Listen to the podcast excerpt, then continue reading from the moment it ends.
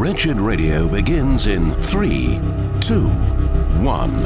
If it brings her to the same point that it brings you, it doesn't matter whether she called it God along the way or not. That understanding works for you, and so therefore it is absolutely right for you. All beliefs have become only relatively true, and of course, to the world, religion is just some personalized experience, not a divine revelation, and the church is catching the disease.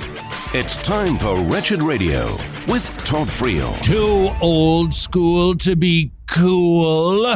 This is Wretched Radio. Uh, there was a day when men who believed that God existed, he made himself known through a book called the Bible and his son Jesus Christ, and they knew that if people did not repent and put their trust in him, they would perish. That propelled them to go to the highways and the byways to do something that unfortunately we don't think is cool anymore. Open air preaching, you may recall, give or take about a week ago here on Wretched Radio, mentioned that I know of an open air preacher who is as relevant today as when we recorded this 15 years ago. This could have played 1500 years ago. This could have played in the Old Testament, which is when we start to see open air preaching. There is a long legacy of open air preaching. We have a history of men who risk life and limb willing to be thrown into a well, thrown into jail, be beheaded. They were willing in the Bible to do open air preaching. Isaiah, Jeremiah, they did open air preaching. John the Baptist did open air preaching. Jesus did open air preaching. Paul did open air preaching. And yet today, mm, let's just leave that to guys like Whitefield. Let's just leave that to old school because now we've got social media and people just won't dig it. I would like to make the case they can and they do and they will. Josh Williamson is pastoring currently in England jolly old Cornwall, England. It's loverly there, but he is also an open air preacher from Australia. 15 years ago, he happened to be in Atlanta, which is where we are. And we went into downtown Atlanta to do some open air preaching. Here's the visual there's skyscrapers all around, there's a big waterfall in the background. It's a park, and there are chess tables provided by the city so that people can sit and play chess all day. There are people passing by on their way to Georgia State University. There's a couple of police officers that gathered about 30 seconds after Josh started open air preaching, and people who are trying to play chess or just sitting there having a sandwich. Josh Williamson stood up with his thundering voice, and in for my money, this is just one of the best open air sermons I, I, I think you can do. I, I, I love hearing several guys. I love Ray Comfort's. I love Emeal Zwayne's. I love to hear Mark Spence. But you're going to hear an Aussie accent as a man in a time when doing such a thing is not considered cool preaches a captivating beauty. And I would like to have you listen for a couple of things. One, he doesn't he doesn't stack his hand. He doesn't play coy. He's not playing bait and switch. He tells them right away, this is who I am, this is what I'm here to do. Period. Then you're going to hear a story that drew people in. Ultimately, you're going to hear what happened when he was done doing open air preaching for give or take 12, 15 minutes. Listen for those things. Uh, good afternoon, ladies and gentlemen. G'day, my name's Josh, and I just want to grab your attention really quickly, please. As you can probably tell from my accent, I'm not actually from around here. I'm from way, way, way down south in Australia. And my role in Australia is that of a Christian minister. And I've come to Atlanta with an important message a message that is relevant for the people of my country and the people here today in this city. But, folks, before I came here to Atlanta, I did a bit of research on the United States. You see, where I'm from, we have a problem with stalkers. In Australia, it's said that one out of every five Australians in their lifetime will have a stalker. That's a lot of people who have some crazy person following them. So I thought, what is it like here in the US? What is it like here in Atlanta? Well, I've done some research on stalkers in this country, and the statistic might actually amaze you. Statistics say this that one out of every 12 women in the US have a stalker, and one out of every 45 men in this country at some point in their life will have someone following them around. Last year, there was over 1 million people arrested or investigated on charges of stalking. And while these statistics are scary, while these statistics should make us stop and think, I disagree with them. I do not think that one out of every 12 women have a stalker. I do not think that one out of every 45 men have a stalker. I say 10 out of 10 people have a stalker. I would say every single person in this world, in this city, has a stalker. Now, that might sound a bit crazy, but let me build my case. You see, when we are born, our stalker appears. The moment we step out of our mother's womb, the stalker is there watching us. When we went to school, a stalker followed us to school. And even now, as you sit here in this park on this lovely day, each and every one of you have a stalker that is not far behind you. But the stalker that you and I have is a master of disguise. The stalker that we all have is so good at his job, many people do not believe he exists. If you look behind him quickly, if you look behind you right now, you will not see your stalker. Your stalker is the master of camouflage. But, ladies and gentlemen, do not fear. I know the name of your stalker. I know the name of my stalker. I know the name of the stalker, be it the policeman stalker, the person who goes for the Lakers stalker, whoever you are, I know your stalker's name. Listen carefully. Here is the name of your stalker. Are we captivated yet? Yeah, baby, this is good open air preaching. Death. We are all being stalked by death. 10 out of 10 people will die. And when we think about death, when we think about dying, we need to ask ourselves some questions. We need to ask, why do I die? And what happens when I die? Folks, I want to read you a quick verse of scripture, a Bible verse. This is God speaking, so please pay attention to what the God of the universe has to say. God says, Come now, you who say, today or tomorrow, we'll go into such and such a town, spend a year there, and trade and make a profit. Yet you do not know what tomorrow will bring. What is your life? For you're a mist that appears for a little time and then vanishes away. The Bible says our life is like a mist. It's here for a little time and then it's gone forever. Picture it like this Imagine your life is like a cigarette. You smoke a cigarette, you have a few puffs of the cigarette, and then the cigarette is gone forever. And that is what your life is like. And the Bible says we do not know what tomorrow will bring. We do not know when we will die. But death is imminent. Statistics show that every 60 seconds, 108 people will die. And every day, on average, 155,000 people will pass from life to death. So the question for you right now is this Where are you going when you die? Where will you spend eternity? The Bible says it's appointed unto man once to die, and after this comes the judgment. So, ladies and gentlemen, where will you go if today is the day that God says your number is up?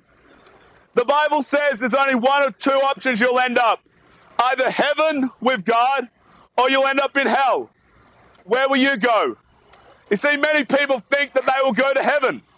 Many people say, I'll go to heaven if I died right now. But Jesus said, to get to heaven, you must be perfect. And that leaves us with a problem as we certainly aren't perfect. I'm not perfect and I'm a Christian preacher. and he's a good one. You uh, maybe have seen this video. We've got it up on the YouTube machine. It's rather grainy, but some people left because Josh has a booming voice. They were trying to play chess. They just got up and moved on. Other people gathered. Other people paid attention. Some people didn't look like they were interested, but they they were. If I had to guess at this moment, there are perhaps 30 people gathered around in one way, shape, or form, whether they want to be there or not. 30 people. And this preacher informed them he's going to preach to them. I like that. No bait and switch. Further, he brought he brought some meat. He brought he brought some chum. He brought a worm to sit on the hook which is ultimately the gospel. And that is precisely what he's about to get into after, of course, he opens up the law.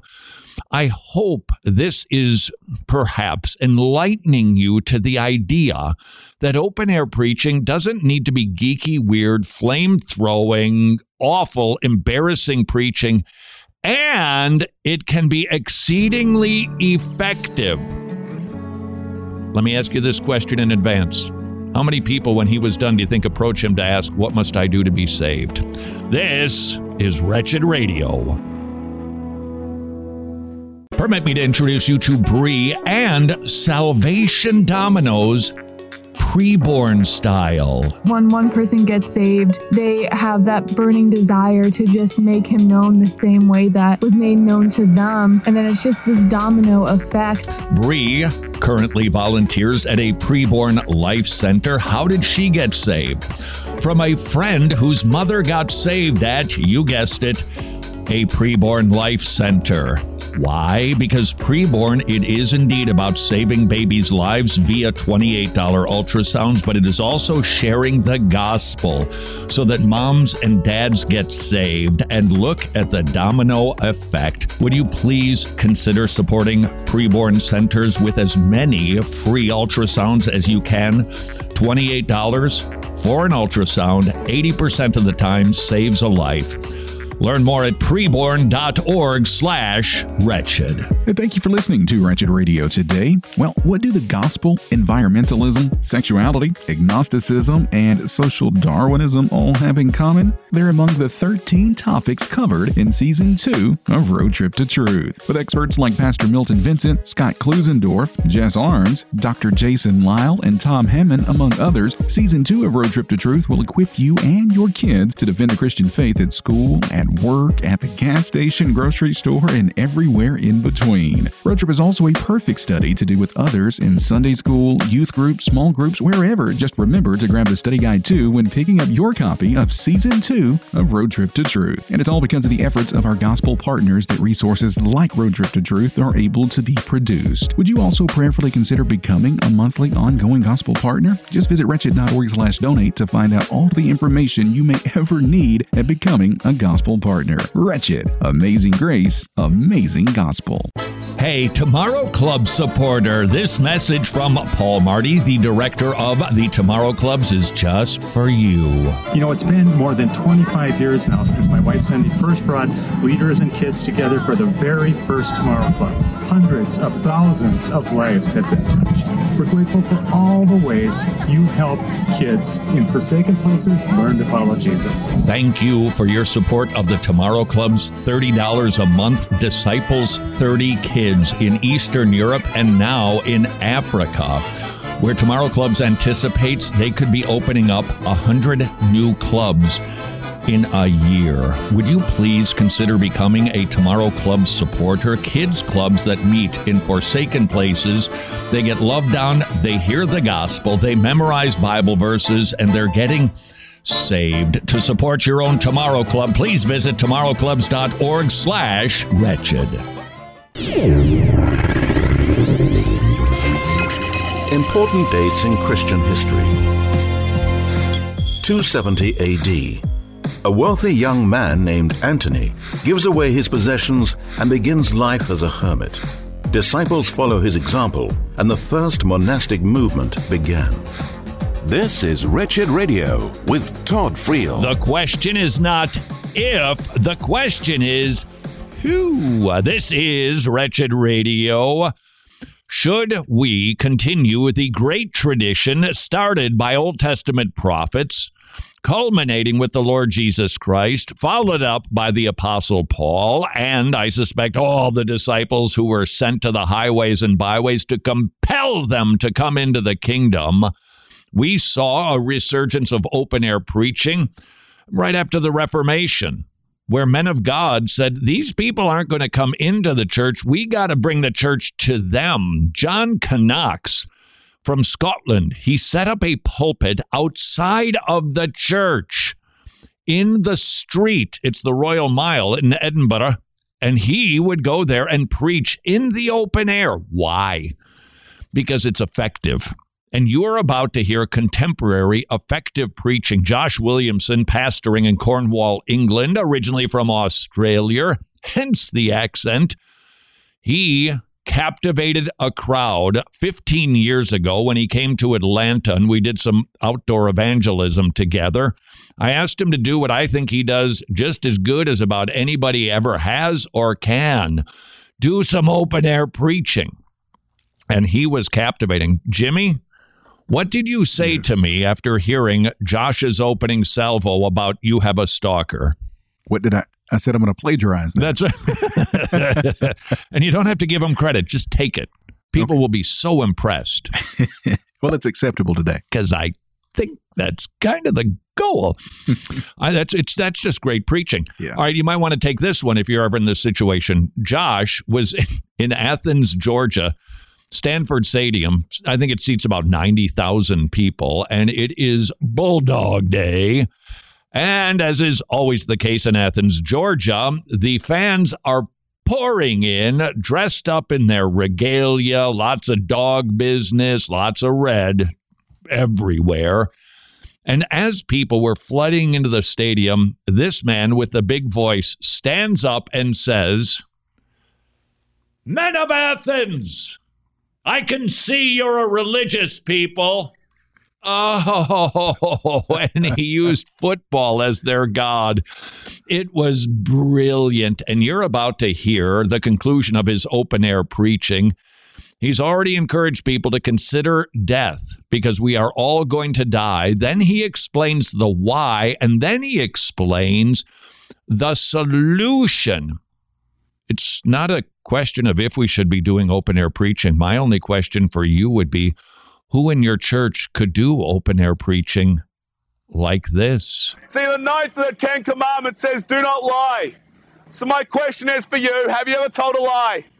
Maybe you've told white lies. Maybe you've told black lies.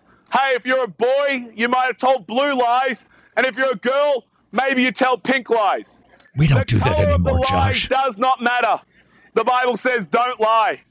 But all of us have lied at some point in our life. The eighth commandment says, do not steal. Have you ever stolen something? Irregardless of value. Maybe you steal little things. Maybe you download an illegal MP3s. Maybe you burn CDs and DVDs. That is theft. And the Bible says, do not steal. But, folks, God's not just going to judge you based on the things you do outwardly. The Bible says that God demands truth inwardly. You see, as humans, we will judge on the outward appearance.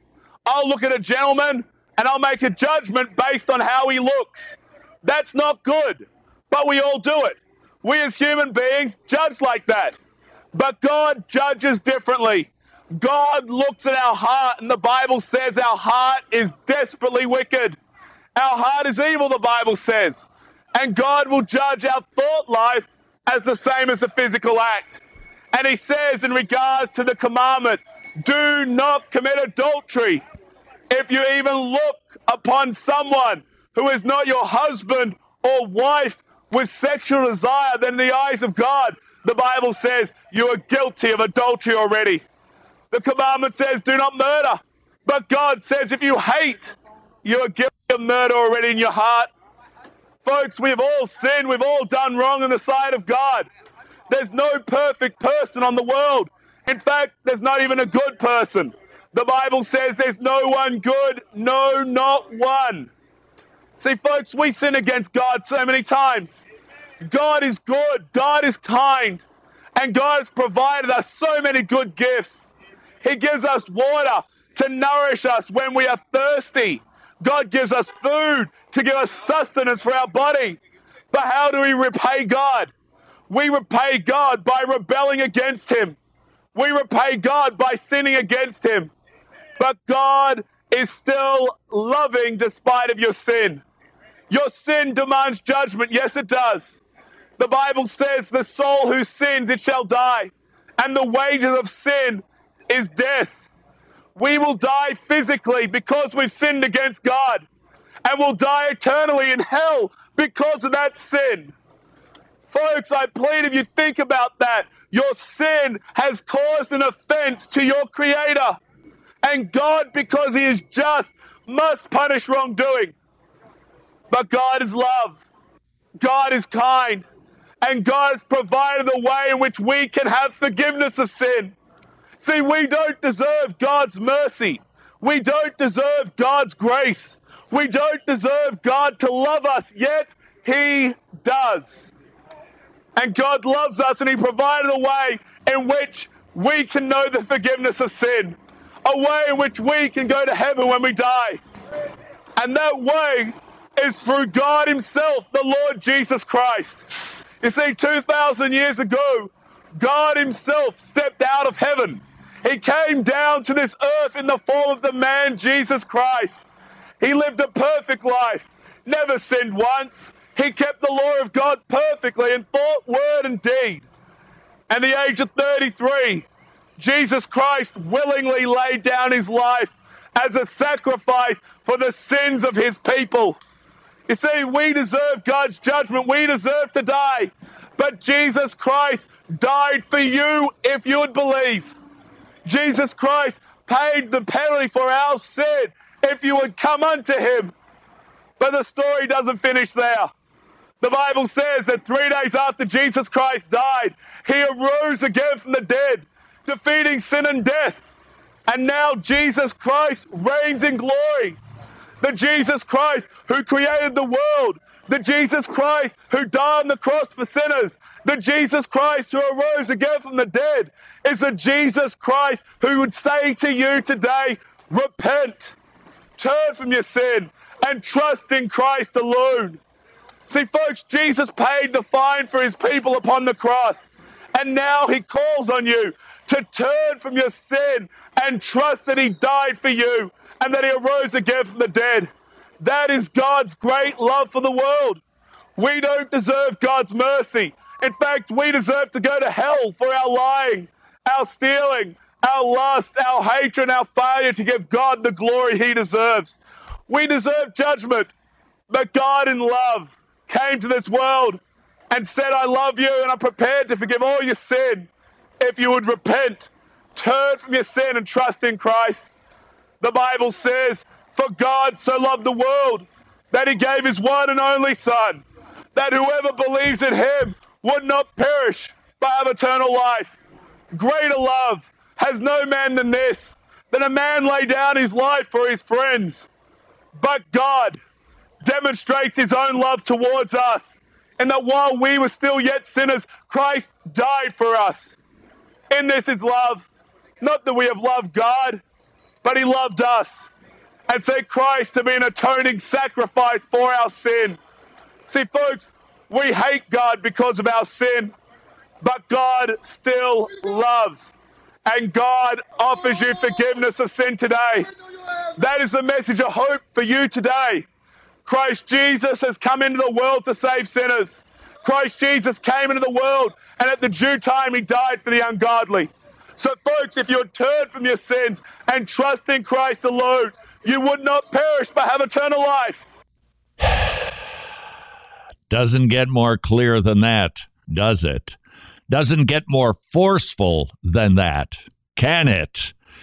The question is not should we be doing open air preaching. The only question is why why aren't we? Who's going to do it? Who's who's going to who's going to stand up in the marketplace and proclaim that Jesus Christ died for sinners. I know it has unique challenges these days, but I suspect they're only slightly more sophisticated than the challenges that always existed.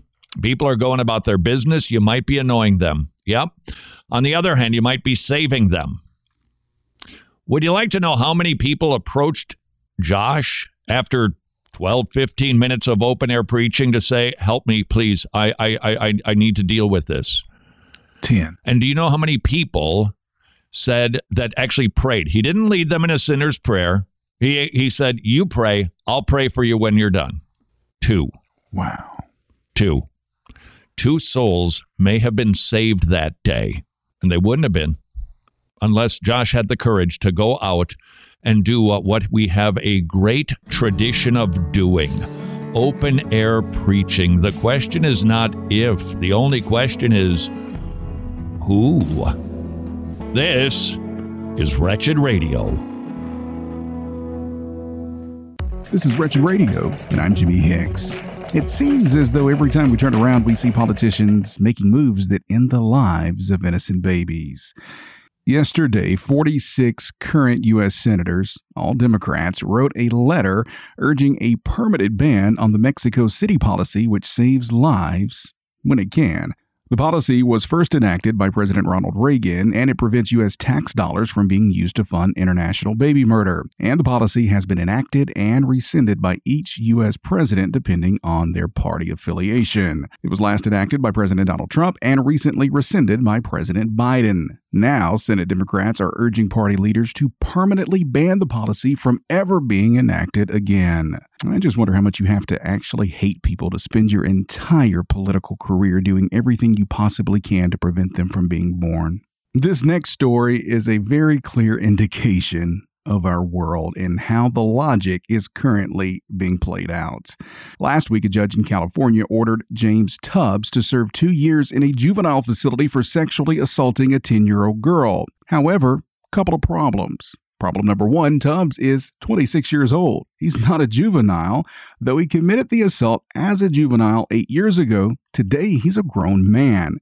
Problem number two it seems as though in the last eight years, James has decided that Halloween should be every day, meaning he says he's now a girl. So the judge thinks this 26 year old grown man should be sent not only to a juvenile facility, but an all female juvenile facility at that. Now, here's where this logic doesn't hold up.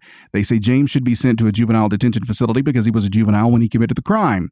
Then they say James should be sent to an all female juvenile detention facility because he identifies as a female today. Those two actions contradict each other. If you want him treated as a juvenile, as he was when he committed the crime, then he should be treated as he was when he committed the crime a man. But if you want him treated as he is today, thinking that he is a female, that he's also 26 years old. You can't pick and choose parts of the law that you actually want to adhere to, but actually, that appears to be exactly the case in California. Well, here's another new and neat Apple iPhone update that you will experience soon. Now, your Face ID is able to recognize you with a mask on. Ah, look at Apple, still on the cutting edge of protecting our privacy, I see. Reports seem to indicate that one of Kenya's most wanted terrorists, Rashid Mohammed Salim, was captured recently by a group of youths after Salim slaughtered a number of Christians. Salim's been evading authorities since November last year, and now he's been taken into custody. As we tell you daily here at Wretched, please make sure that you are intentionally and purposefully praying for all of our persecuted brothers and sisters abroad. More Wretched Radio is straight ahead. I'm Jimmy Hicks. Books of the Bible. The book of Numbers tells the story of Israel's wandering in the desert for 40 years. The journey from Egypt to Canaan should have only taken 11 days, but Israel's grumbling and disobedience angered God, and none of the Israelites were allowed to enter the promised land. But God remained faithful and led their children into their inheritance. This is Wretched Radio with Todd Friel. Can open air preaching really be effective? Yes.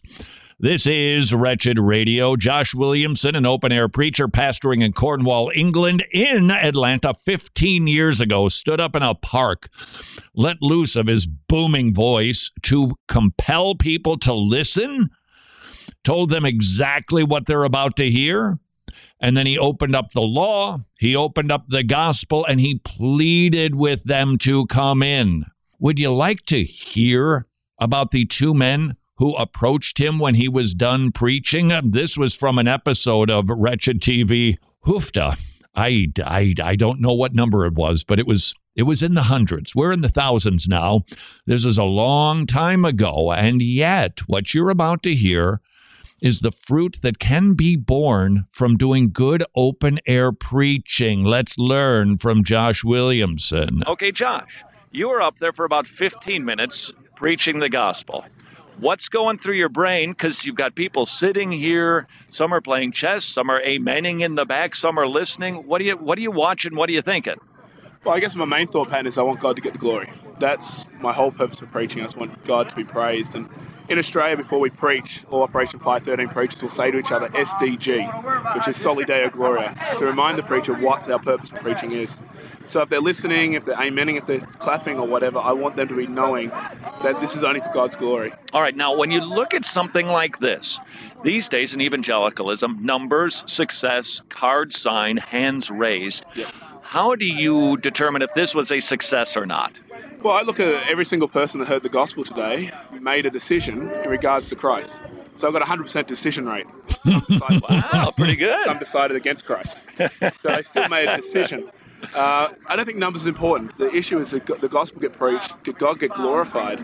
And that's the whole purpose of being, so that God may forever receive the praise. And were you faithful or not? Absolutely. All right, now, in Australia, you do this very thing with Operation513.com, yes? That is correct. Any difference?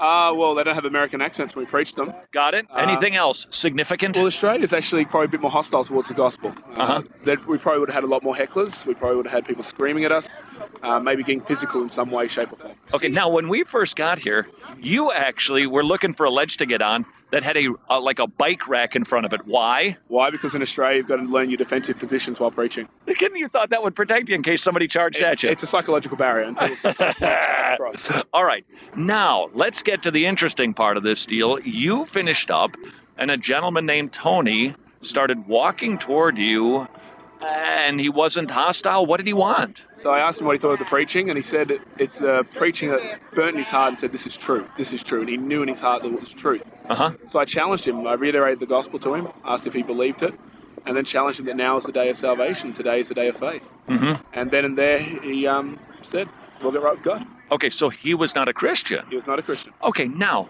let's say this fellow had not approached you. Would it would today have been less of a success? Absolutely not. It still would have been a great success as the gospel was preached. And when I was at started Bible College, my lecturer told me that when we preach, God is our first audience and God is our last audience. And it doesn't matter what happens in between as long as God has the good pleasure of hearing his word. Because he's doing the saving anyway. Absolutely. All right, here's what we're gonna do. Uh, you, uh, we got just a little tiny bit of it. This is what happened after the open air preaching. Jesus died in the place of sinners. He's talking to rose again Tony. From the dead. You understand you need to repent, turn from your sin, trust that Christ died for you. Then what's stopping you from getting right with God right now? Well, stay here might change, brother. See, the Bible says this today is the day of salvation. God commands you to repent right now. Right now. God says this is the day that you must trust in Christ. So you're not assured that you're going to get home tonight, are you? You don't know that, do you? Ready to say. Mate, you need to get right with God now. Right, wait a minute. What's your name, by the way? Tony. Tony, I'm Josh. Now, Tony, listen to this. The Bible says these words He that believes in the Son, that is, he who trusts in Jesus Christ, has life. But he that does not have the Son does not have life, but God's wrath abides upon him. Mate, right now, God's wrath is upon you because of your sin. But it can be removed if you trust in Christ. You need to do that today. You need to do that now. What's stopping you, mate?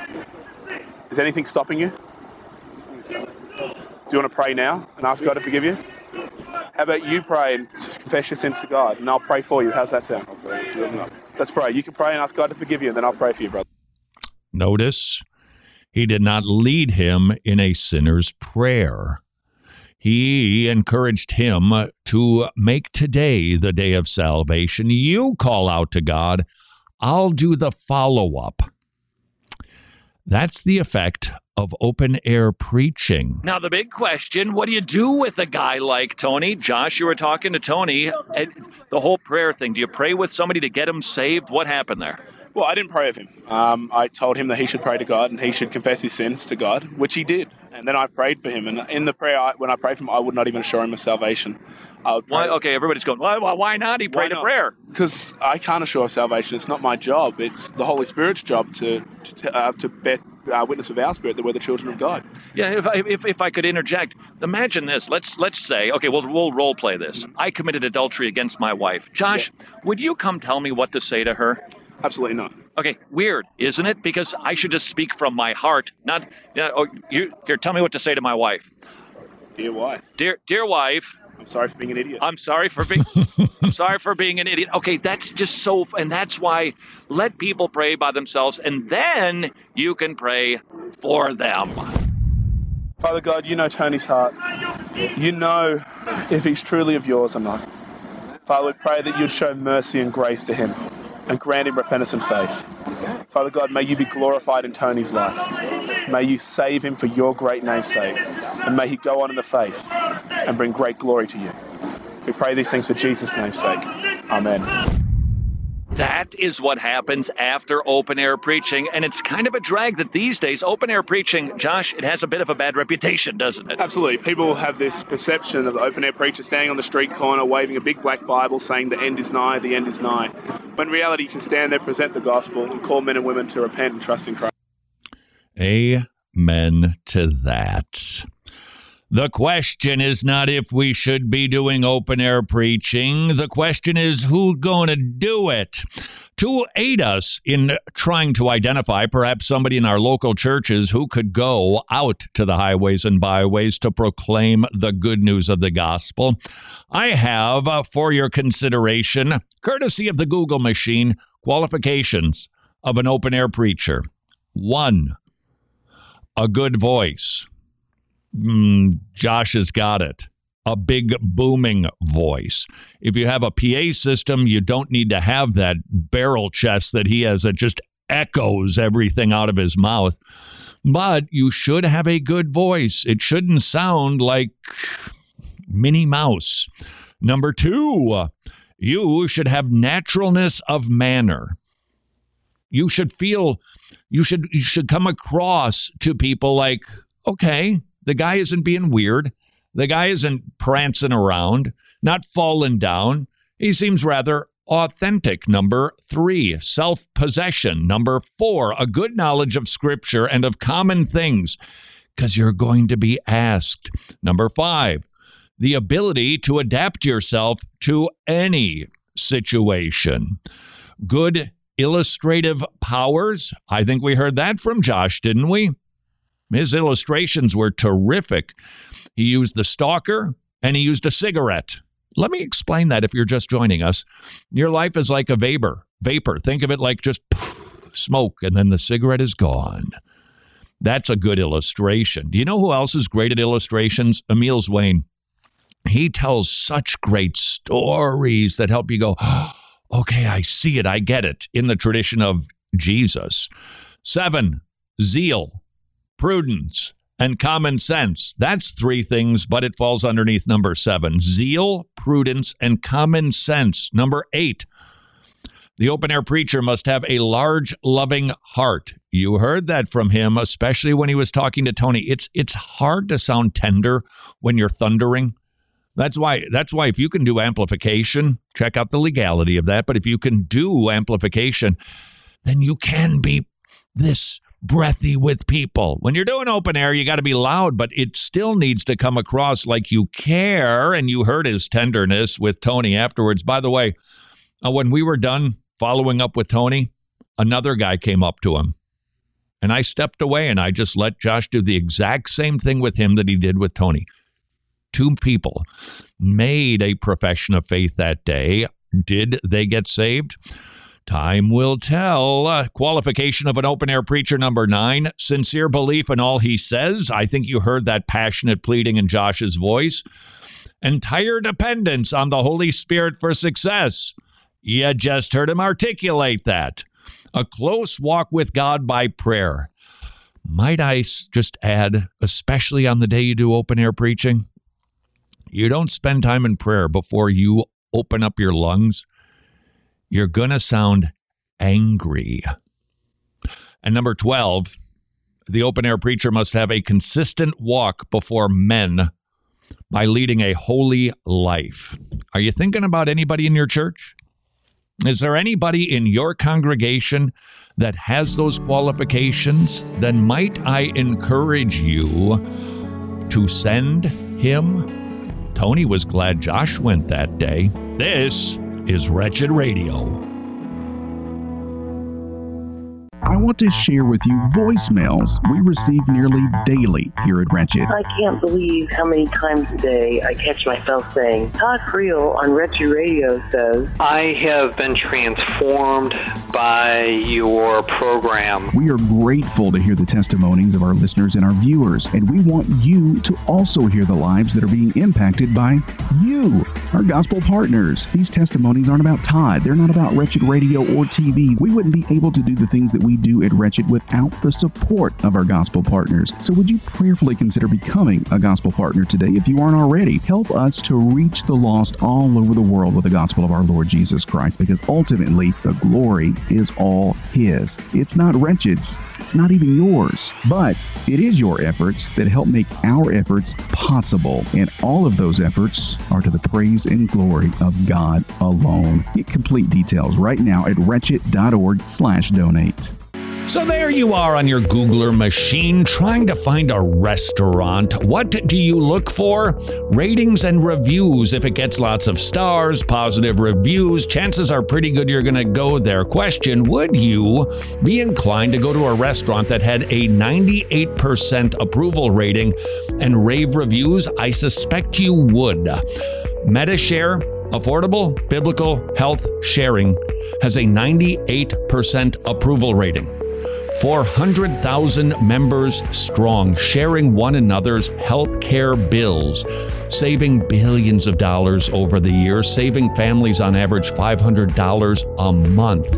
And 98% of the members of Medi-Share give it a hearty thumbs up. I encourage you to call them and see if Medi-Share is right for you and your family. 1 844 Bible, 1 844 Bible for Medi-Share. What tends to come to mind when you think of heaven? Do you picture pillows of clouds, fat baby angels, the strumming of eternal harps? Don't feel bad if those are thoughts that you've had over the years, because honestly, the world and the media has portrayed heaven to be just that cartoonish. But trust me, you're in for much more than that. God has etched eternity onto our hearts because as Christians, we long for heaven. It's our home. Earth is temporary. We know heaven will be our permanent home and our permanent location, and that's why our minds tend to wonder what it will be like. And Randy Alcorn, he's compiled 50 inspiring and thought provoking devotions that will keep our minds focused on the things above. He covers common questions that many of us tend to have about eating, relationships, pets, working, among other possibilities of what heaven will be like. So do yourself a favor, avail yourself to Randy Alcorn's 50 Days of Heaven. It's available now in the Wretched store at wretched.org. Revelation God has revealed himself through many means, including the conscience. God has given each person a conscience so that they can understand his moral standard and their failure to keep that standard. While the conscience can be deadened and twisted by sin, every human being has an innate knowledge of God's law. This is Wretched Radio with Todd Friel. This is neither Wednesday nor Friday. This is Wretched Radio. I just spent a number of moments talking about open air preaching, which might be better suited for a Witness Wednesday. Well, we'll just keep on witnessing to the kids on campuses. Every single week, you'll hear it on Witness Wednesday. And on Friday, Jimmy opens up the mailbag. That means if you send in a question and Jimmy doesn't ask it, you've been edited by Jimmy. So send your emails of anger to Jimmy Blame it all at on me. jimmyradio.org because I know you love it when I give your email. I do. I, I, I absolutely look forward to it. hmm yeah, it's just I would I wouldn't tell people your email because that could just cause you to be inundated, despite the fact that everybody's email here is their first name at wretched.org. I'm not going to share your email. Thanks, Jimmy. I'd hate for you to. At wretched.org. See, I paused long enough, so I didn't actually give. No, you didn't. Nevertheless, I'd like to share with you a couple of emails. One is a really just encouraging story of a man who's not doing open air preaching, but he's doing some evangelism in an unlikely place. I want to save that for the end, but I want to dive into another email. And the reason that I'm bringing this up on a day that isn't Friday is because this is so constant.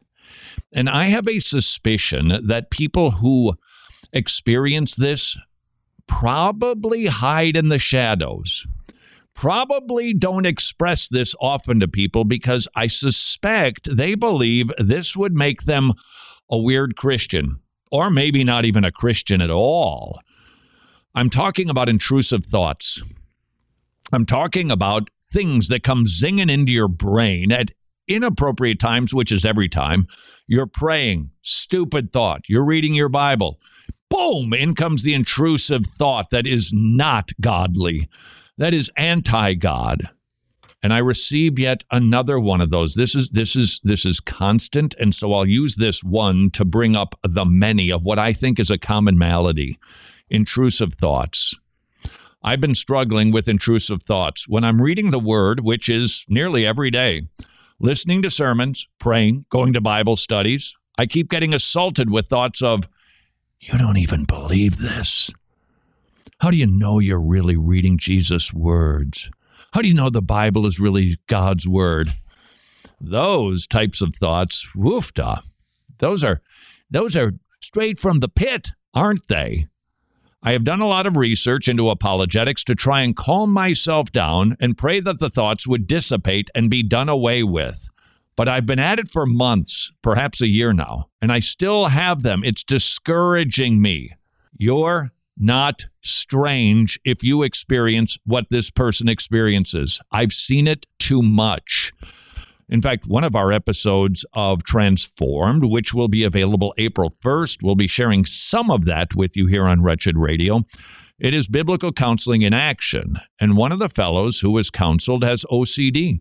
And in, in he, it's a different form of intrusive thoughts, but it is all underneath that umbrella of I've got stuff going through my brain telling me things that aren't true. Check the door again. Check the door again. Check the door again. Check the door. What is that? That's a lie. What is the the intrusive thought that says, "Are you sure you're reading Jesus' words? How do you know the Bible is actually God's word? You don't even believe this. What are those what are those three sentiments? Lie, lie, and lie. That should help us understand what to do with these intrusive thoughts. What what counters a lie? What exposes a lie? What defeats a lie? The truth. So, what does the one who is struggling with this need to do? Because remember, we don't let go and let God. Do we pray to God to ask Him to remove this from us? Perfectly acceptable prayer. But we should also ask Him for strength and a desire to overcome this relying on Him. That's the synergistic sanctification process. That is the prayer that we should be asking God. Lord, I don't want to do this. If you if you choose to remove it from me, I'd be so grateful. If not, help me. Give me strength. I'm going to war and this battle could rage for years, potentially the rest of my life. Lord, give me perseverance in this. Give me strength to overcome this. Then you need to do stuff. And what you need to do to get the lies out of your brain is tell them truth. What is the truth? So there you are. You're praying. You don't even believe this. Hold on. That's just not true. I do believe this. I'm not going to listen to that. Lord, please forgive me for my intrusive thought. Back to whatever you were doing. Get back to reading the Bible. You hear the voice that says, Is this really the Word of God? You know what, Lord? I know this is your word. Your word is truth, and I'm staking my life on it. Thank you. please continue to convince me that this is indeed inspired by you. And then you get back to reading the Bible. You got to go to war with the thoughts. And this ain't easy. I realize this maybe sounds almost trite, but it's, well, first of all, it's a whole lot better than a secular response. I, I, I did some Googling to see what the secularists would tell you to, what to do with intrusive thoughts. Oh, they've got all kinds of helpful hints and tips. You can put a rubber band around your wrist and snap it. Kind of, whoa, okay, that's that's a stupid thought. Really? That's the best we can do? How's about defeating the lie with truth, which will just increase your certainty of the truth? And so there you are. You're walking along, you're in church, you're singing on Sunday morning something glorious and transcendent about God, mm, which is what we should be singing about.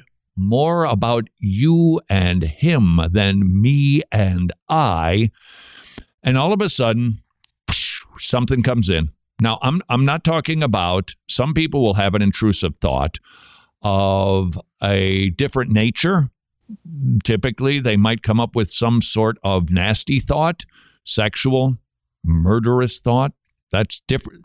We're, we can deal with those separately, really the same way, but we're focusing on the intrusive thoughts that tell you things that are contrary to what God would say to you and what the Bible says about you. Stop them, counter them with truth. And if that isn't enough, then grab your Bible and find the verses that talk about it.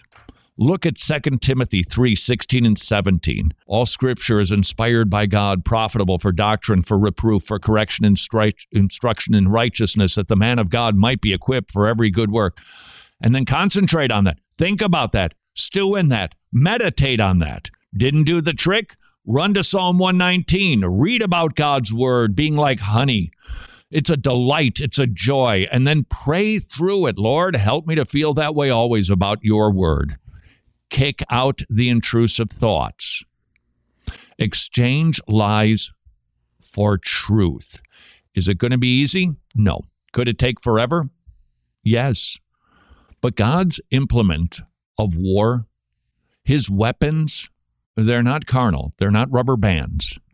He uses his word. So you are going to have to use his word, which is truth, to counter the lies that keep popping into your head. And you need to know if that happens to you, you're really not all that weird, really. Now, you might be weird, but not in this regard. This is a common issue. And honestly, it shouldn't be something that anybody's ashamed about. Our brains are broken. What do we expect? We all get stupid thoughts in one form or another, don't we? Bad ideas, bad comments. Oh, why would I do? Why would I say that? Why would I think that? Why am I looking at that woman and pondering that? What am I doing here? We all suffer from different forms of broken brainness. If yours is intrusive thoughts, pff, go to war, but don't let it make you feel like a second class Christian. Email number two Dear Mr. Friel, Okay, Jimmy, you'll get this. I received an email from somebody. Yeah. It said, Dear Mr. Mr.